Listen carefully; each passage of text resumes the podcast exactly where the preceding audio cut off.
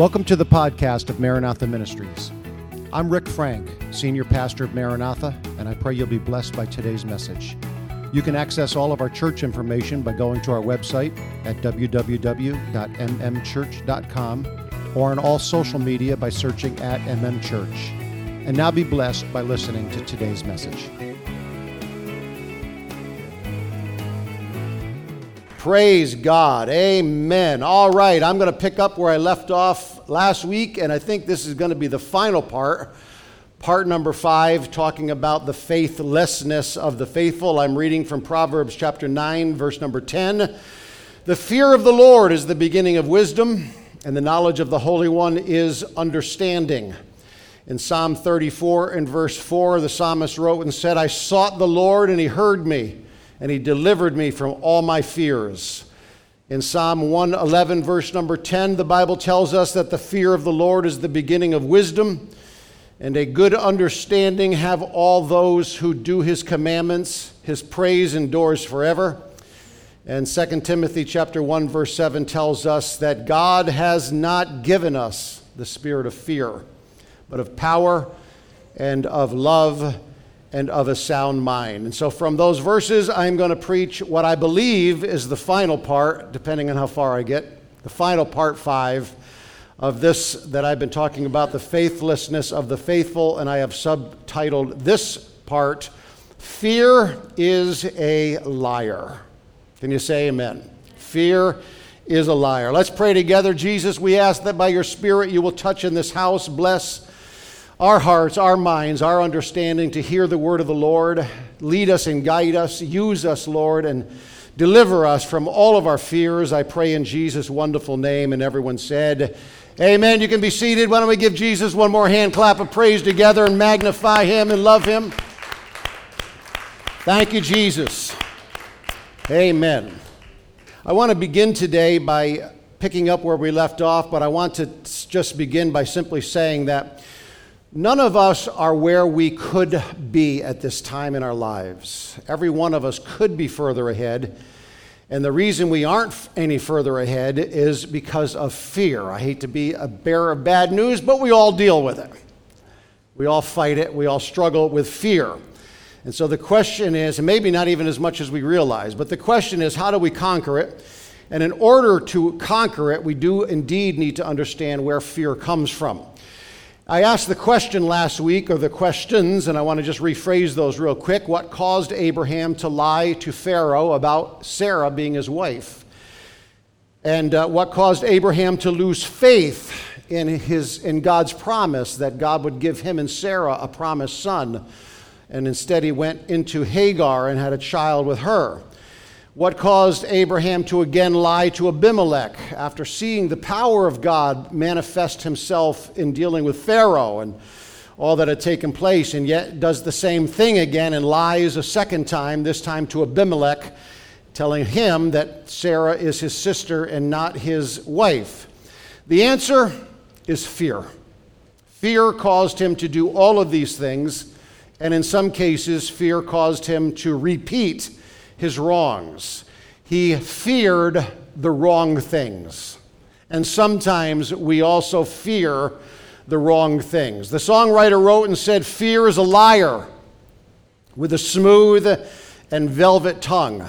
Fear is a tyrant, always telling me to run. Can you say amen? Fear told Abraham that Pharaoh is going to kill you if you're honest with him.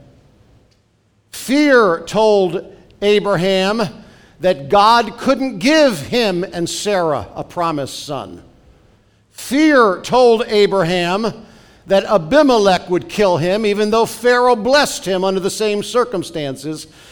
Abimelech is not Pharaoh, and Abimelech will kill you. Fear told him that, but fear is a liar.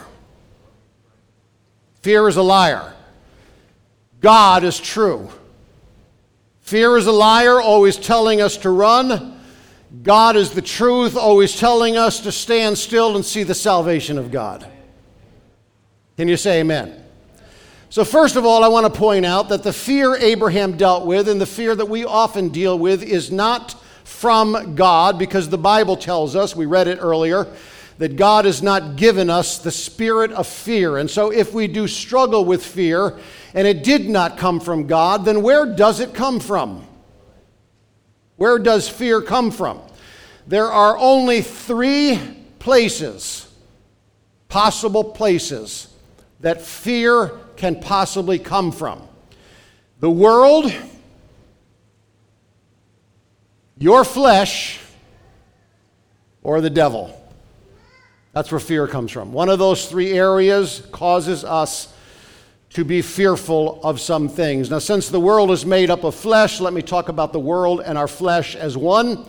The world, when we Bible talks about the world, in most cases, it is not talking about the planet Earth. It's talking about worldly, the spirit of the world, and uh, humanity. The only difference between the world and flesh is that the world is mankind as a whole, while our flesh is us personally. Amen. Everybody understand that? We live with intimidation for a number of reasons. We are intimidated by, by numerous things, and for each one of us, what intimidates us may be different than what intimidates somebody else. But all of us are intimidated by certain things. And uh, for instance, some people are intimidated because they didn't get the confidence they needed to put into, into their spirits when they were children, because maybe they didn't have a mother, or maybe they didn't have a father. Perhaps we experienced some kind of abuse when we were younger. Maybe we were smaller in size than our peers. Maybe we were uglier. Uh, maybe we were weaker. Maybe we were dumber. Maybe we were the brunt of everyone's jokes. Whatever it is, whatever causes us to become intimidated and to feel fearful of stepping up and standing firm on our beliefs. Uh, maybe we were physically or mentally handicapped. Maybe we were poor. Maybe we were an only child. Maybe there were too many children. The list goes on and on, as goes the number of reasons that we now deal with fear, and we are now intimidated by various things in this world. Can you say amen? Secondly, you have your adversary, the devil, who wants to expound upon that fear and use it to his advantage and to your disadvantage. He wants to keep you under the bondage of his intimidation to, to assure himself of your ineffectiveness. He wants you to be ineffective in your walk with God. And so he uses all kinds of tactics and accusations against you. How many of you ever felt like you were no good? How many of you ever felt like you weren't as good as those other people? How many of you ever felt like you didn't match up with the intelligence of this group of people? How many of you ever felt like you were too weak, you were too dumb, you were too ugly, you were too fat, you were too skinny, you were too this, you were too that, too old, too young? On and on the list goes that our adversary, the devil, wants to throw at us as to the reasons why you can't trust God to do what God said he will do. Speaking of the devil, you know, in Revelations 12 and 10, my wife quotes this a lot to people. Revelation 12 and 10, I heard a loud voice saying in heaven, Now is salvation, now has come salvation and strength and the kingdom of our God and the power of his Christ. For the accuser of our brethren is cast down. The devil who accuses us of all of these things, not smart enough, not good looking enough, not intelligent enough, not powerful enough, not strong enough, whatever it is, he's the accuser of the brethren. He is cast down. But listen to this backhanded information list that the Bible gives us, almost writing it here as an afterthought, and yet there's so much to understand from this statement. Listen carefully. The accuser of our brethren is cast down, which accused them before God day and night. He does not miss an opportunity to accuse you of not being able to do everything God said you can do. He doesn't sleep at night. While you're sleeping, he'd like to get into your dreams. While you're laying in bed getting ready for sleep, he'd like to get into your thoughts to affect your dreams. When you awake in the morning, he's been waiting for you to wake up so he can put thoughts of doubt in your mind. Day and night, he's constantly accusing you of something to make you feel worthless and unable to live for God the way God said you can. Can you say amen? So now that we know where fear comes from and we know where it didn't come from, what are we going to do about it? What are we going to do about this fact that we have a devil that accuses us day and night? It makes us believe it's ourselves. Ever tell yourself you're no good? You ever tell yourself you don't match up? You ever tell yourself you can't do that? You ever tell yourself you can't? My friend, God has put in us His Spirit. You can do anything God said you can do. So when you're thinking that way, you're pulling His thoughts into your mind. So now we know where it didn't come from. What are we going to do about it? Well, first, we must, of necessity, recognize that we are intimidated by objects, things, people, places, groups of people, you name it, we are intimidated by them and how those intimidations have affected our lives. Why are you not as effective as you could be? Because you're intimidated by something. In fact, sometimes those who seem the least intimidated by anything are actually the most intimidated by everything. They're just putting up a good front. Don't you? Listen, don't be sold out because someone acts so bold like they got it all together. You should see them when they're alone. You should see the bully when someone stands up to him. He's all that when everybody's backing down, but he's all that because he himself is fearful.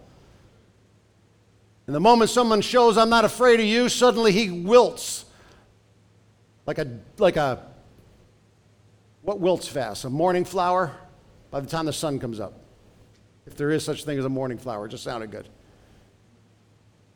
For everyone, it's different. Some are intimidated by confrontation, some are intimidated by authority, some are intimidated by the opposite sex, some by any kind of commitment whatsoever to anybody. Some are intimidated by the thought of marriage lasting a lifetime. Some are intimidated by children. Some are intimidated by church membership. Some are intimidated by offering their services in the church, be a Sunday school teacher, a greeter, sweeping the floors, afraid of that kind of commitment. Some are intimidated by any kind of responsibility. Some suffer from theophobia. We all know what theophobia is, right? So some, I'll just move on. Oh, we don't? Some suffer from theophobia, which means they're afraid of God. I'm not afraid of God. I love God. Yeah, but you're not afraid of God? How many of you really have your ears open for God to tell you anything He wants you to do and you're going to say, okay? Some of us aren't asking because we're afraid of what He's going to say. And we'd rather just not ask than to get the answer we know is coming. So don't tell me none of us are afraid of God. That's theophobia.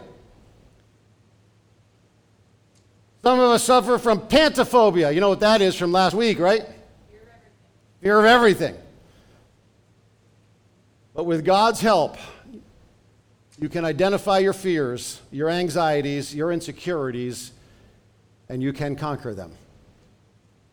You have to take it to the Lord. I'm going to be honest with you. This is, this is me being honest with you.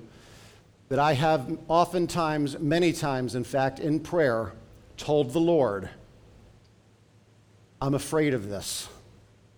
I'm afraid of doing what I know you're asking me to do. I've told the Lord that.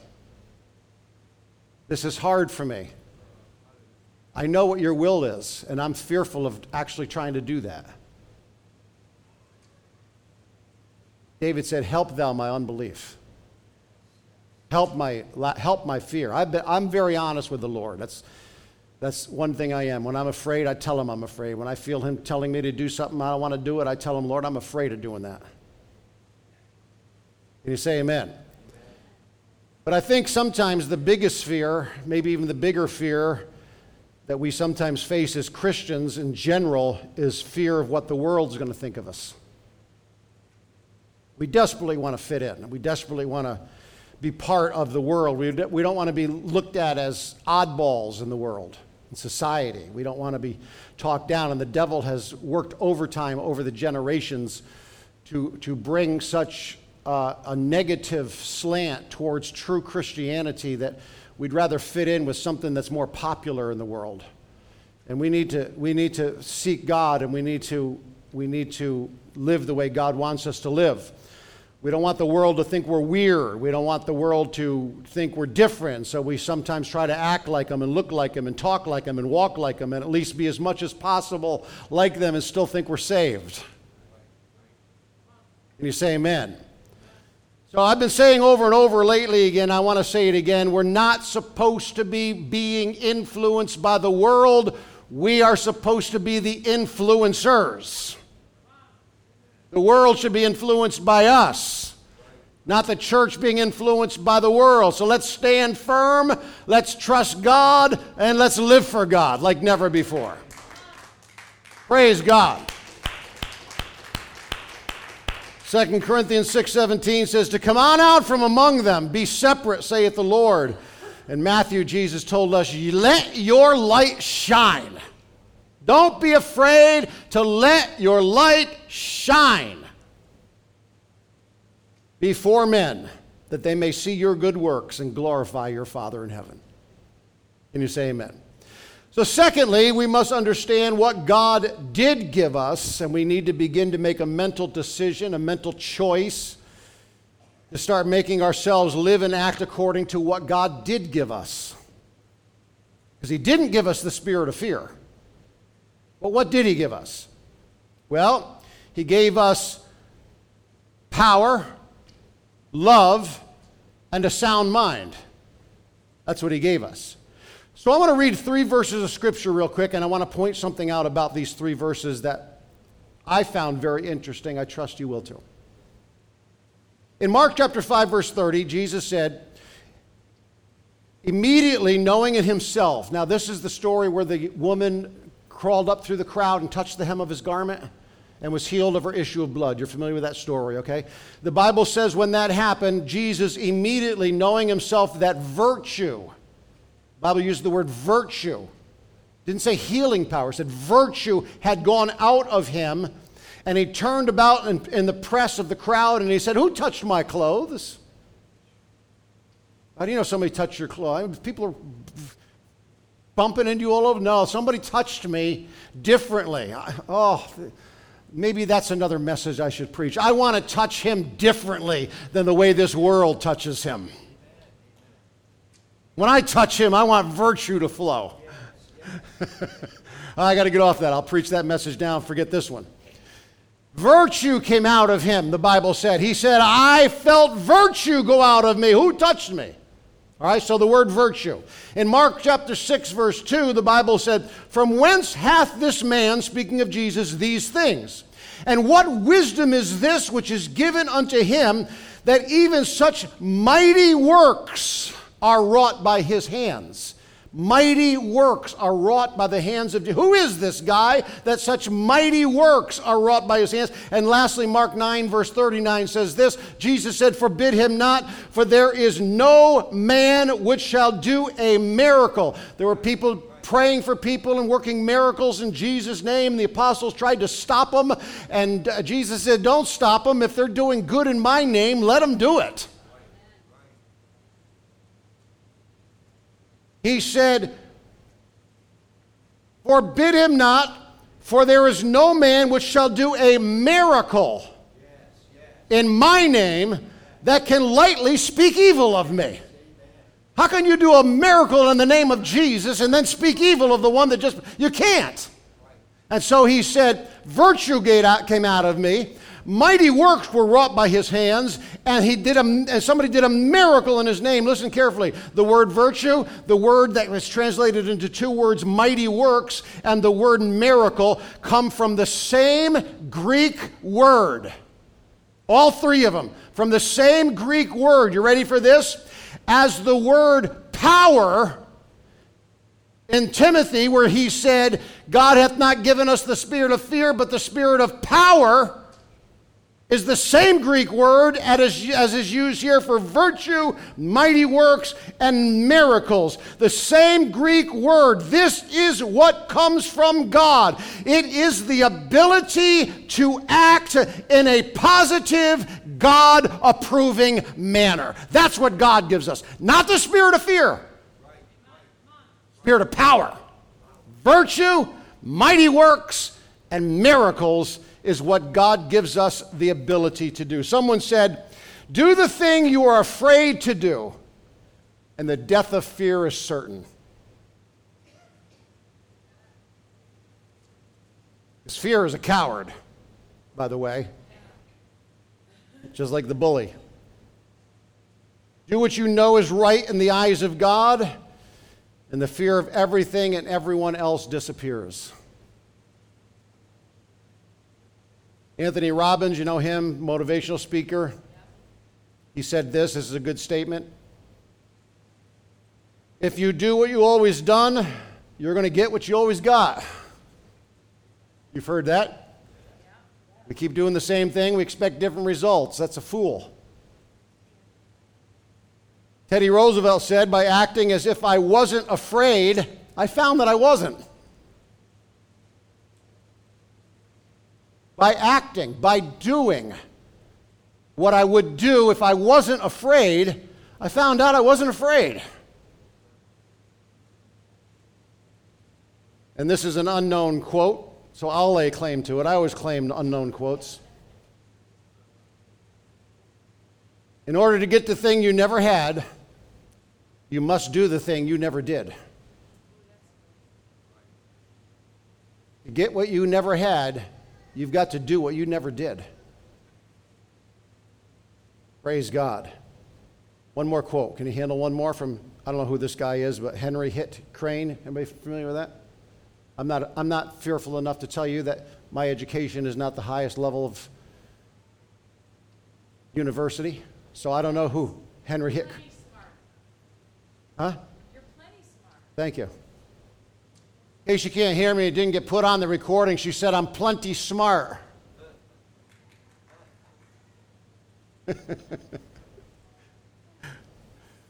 he said, Each of us should do something every day that we do not want to do, but we know that we should do to strengthen our backbone and put iron in our soul. That's a good statement, too. Every day, we should wake up and say, God, I want to do something for you today that I have always been afraid of doing. Praise God. Listen, I'm going to wrap this up.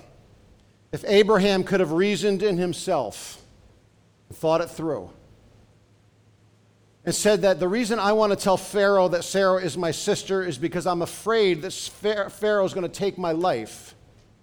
That's what I'm afraid of. But the truth is, God told me it was through this woman that the promised child was going to come. And so he can't take her because God already told me I have her to produce a promised son, and the promised son hasn't come yet, so God's will hasn't been played out, so he's not big enough to thwart God's will. So, Pharaoh, that's my wife. Touch her and deal with God. You see, but he was fearful of the wrong thing. Fearful of the wrong thing. If you can identify and acknowledge what it is and in whom it is that your fear lies, you will be more successful at living for God. When you realize, I don't want to do this because I'm afraid. And I mean to tell you, it goes right down to the nitty gritty. It gets right down. I don't feel like going to church today. Why? Well, I'm afraid I won't, I'll be too tired because I'm really tired this morning. I mean, everything can be traced back to fear of something. Can you say amen? Sometimes it's fear of we have to give up what'll make us happy. You don't know happiness till you put your life in Jesus' hands. Sometimes it's the fear that trusting God and doing His will and not ours will cause pain and discomfort. You don't know pain and discomfort till you try to take things into your own hands. Don't be afraid of losing your friends. Don't be afraid of losing your family. You just might find that if you serve the Lord, some of them might follow you. How many of us sitting here today have lost family, friends, and members because of our choice to serve God? First Lady lost family, turned their back on her. My family did not like this, fought me. Guess what? We stayed true, lived for God anyway, and many, they're not in church, but they have accepted our, our walk.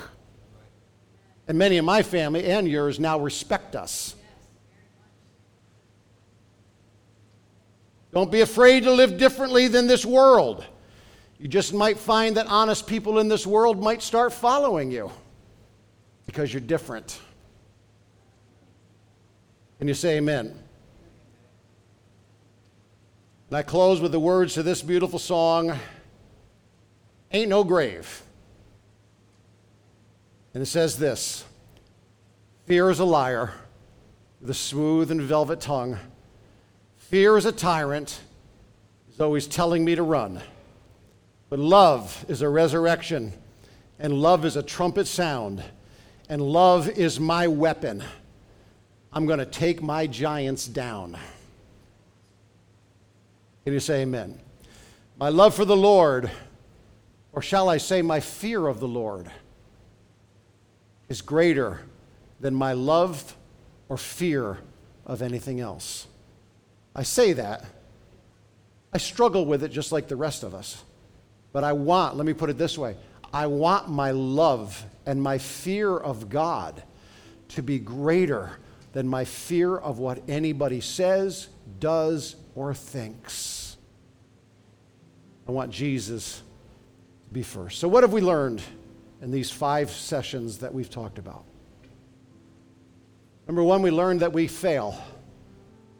We all fail. Even the father of the faithful failed. Number two, we learn that we sometimes fail in the same area more than once. Because even the father of the faithful failed more than once at the same test. We learn that we fail because our fear is lying to us.